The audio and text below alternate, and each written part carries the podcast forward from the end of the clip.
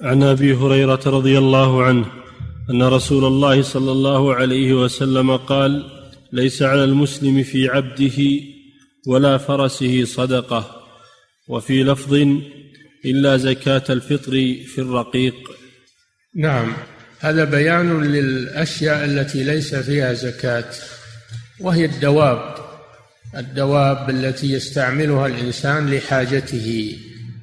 يحمل عليها يركبها مثل الخيل مثل آه، الحمير والبغال. هذه ليس فيها زكاة. إلا إذا كان يبيع ويشري بها تكون عروض تجارة. أما إذا كانت للقنية وللاستعمال فليس فيها زكاة. لا في الخيل ولا في الحمير ولا في العبيد ولا في العبيد. المماليك ليس فيهم زكاة. إلا إن كانوا يبيع ويشري بالعبيد فيعتبرون عروض تجارة. تجب عليه الزكاة فيهم زكاة العروض. قال إلا صدقة الفطر فالعبد تجب على سيده صدقة فطره.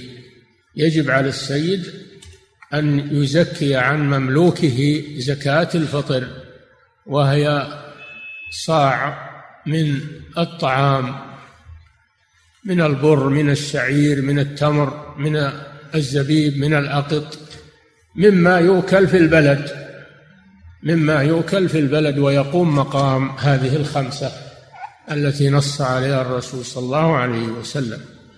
فالسيد يزكي زكاة الفطر عن مملوكه وهذه ليست زكاة مال.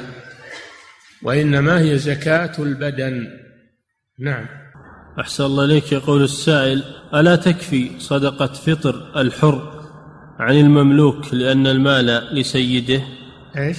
يقول ألا تكفي صدقة فطر الحر عن المملوك لأن المال لسيده؟ ما هو بزكاة مال يا أخي هذه زكاة بدن. زكاة بدن. ما هي زكاة مال. والزكاة تجب على المنفق.